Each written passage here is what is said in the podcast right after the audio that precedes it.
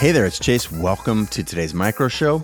I was thinking a while back about a predicament I was in. I, I'd grown my business at the time to somewhere around, let's say, 25, 25 and change million in annual revenue. And the business was still growing at 40% year over year. So you do the math. So these are the metrics.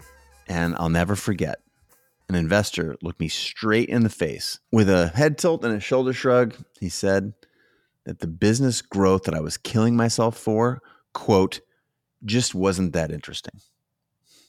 and I'm like, 25 million, growing 40% year over year, not interesting. Wait, WTAF. I swear, I swear this is true.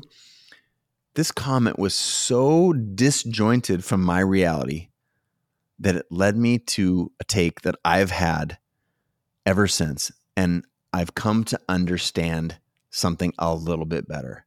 And it's this success isn't real. Now, I understand the word and I understand the concept, but success at best is a fleeting concept and it's made up by people like you and me. And, and clearly, that investor who didn't think of the work that we were doing as successful, right? Success is a moving target that we think we've defined for culture or community or whoever the, the, the players are, but it's really only something that we can ever define for ourselves. And yet we forget this all the time. I forget this all the time. We all do. We forget that it's all relative to one another, right? To the market, whatever that means. And hell, on any given day of my life, up until the conversation that I had on that afternoon, success might have been as random as whatever way the wind was blowing. And yet, from that day on, I made a commitment to myself. I committed to never leaving the fate of my most important dreams and projects and goals. I committed to never leave those dreams open to the criticisms and the opinions of those who weren't in the arena with me. Now, if you're not familiar with, with, with what I mean around in the arena, look up Brene Brown in the arena quote. It's a quote from Theodore Roosevelt. It's really, really interesting. But I want to get distracted because I want to stay on topic. And the topic is we got to go out with the idea of the gold watch and the Ferrari as success status symbols, right? That's not making it.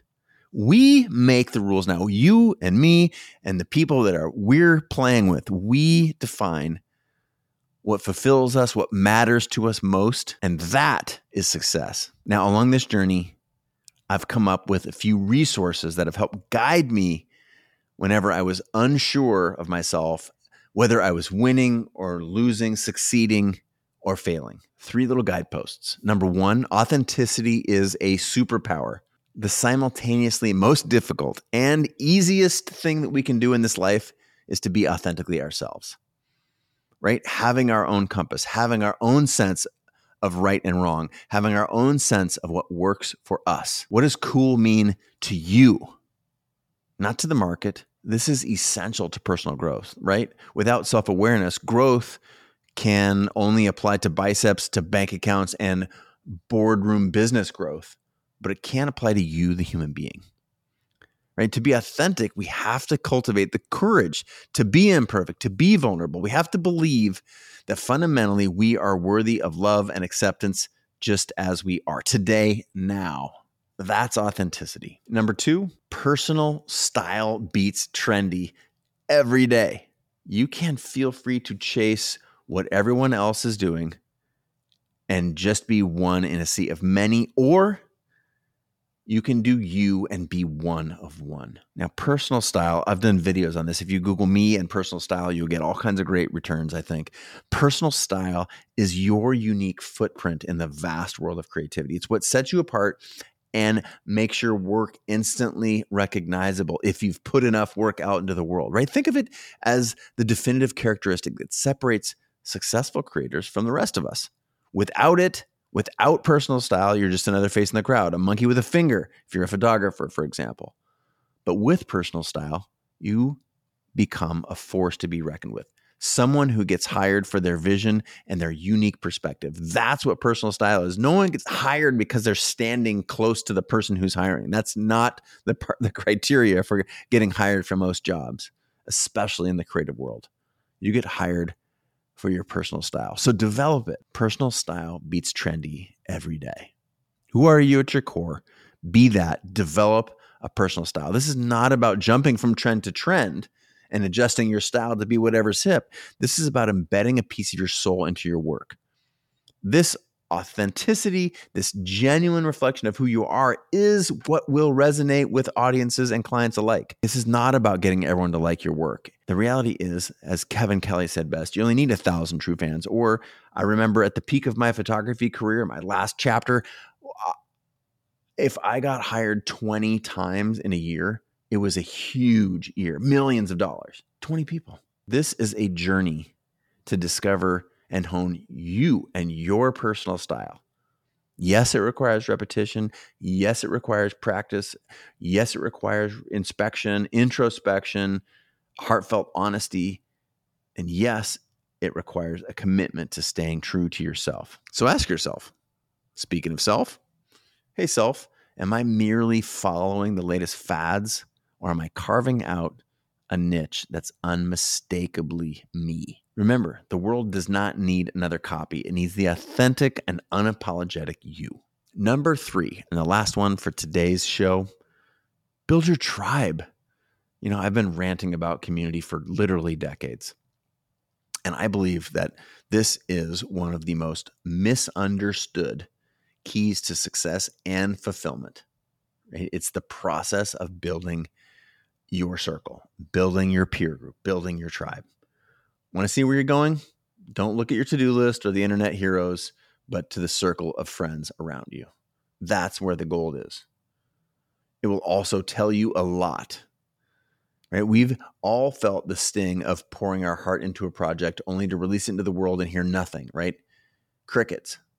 In this case, it is probably not just about the quality of the work or the strategies you employ. In this case, I would ask you, what about your community? Have you developed your community, grown it, nurtured it? Again, the magic ingredient to so many things in life is your community. Who do you surround yourself with? And not ironically, community is about building authentic relationship, right?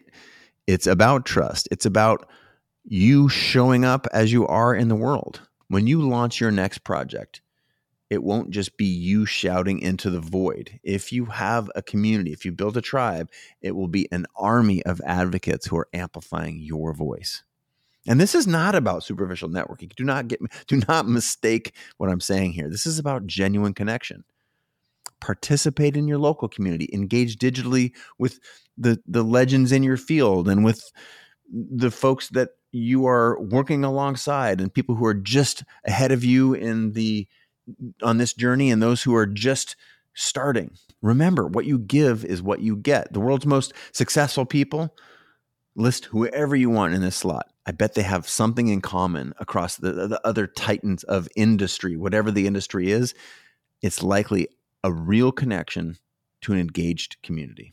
So ask yourself, how bad do you want it? And I'm not here to say the craft doesn't matter. Craft is insanely valuable to becoming successful, to becoming fulfilled. But if you're only focused on creating and promoting, you're missing out on the other 50% of the equation.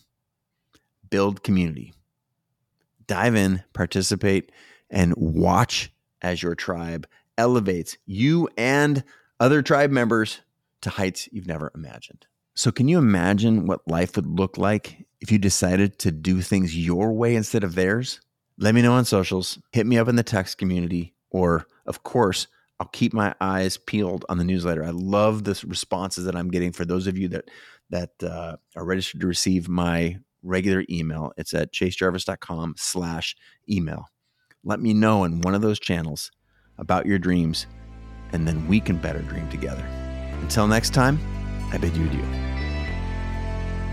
All right. Hey, before you go, thanks so much for listening. And if you got value from this show, chances are your community will too, right? In the particular lies the universal. please share this link to the show with a friend or mention the show on social. That is a huge benefit for us in hopefully in exchange for providing value to you. I want you to know that I really appreciate your time, the attention, anything that you give to the show, and the questions that you ask our guests, either on social media or through my text community. All that is pure gold. This community, like any community, is a testament to that old phrase a rising tide floats all boats.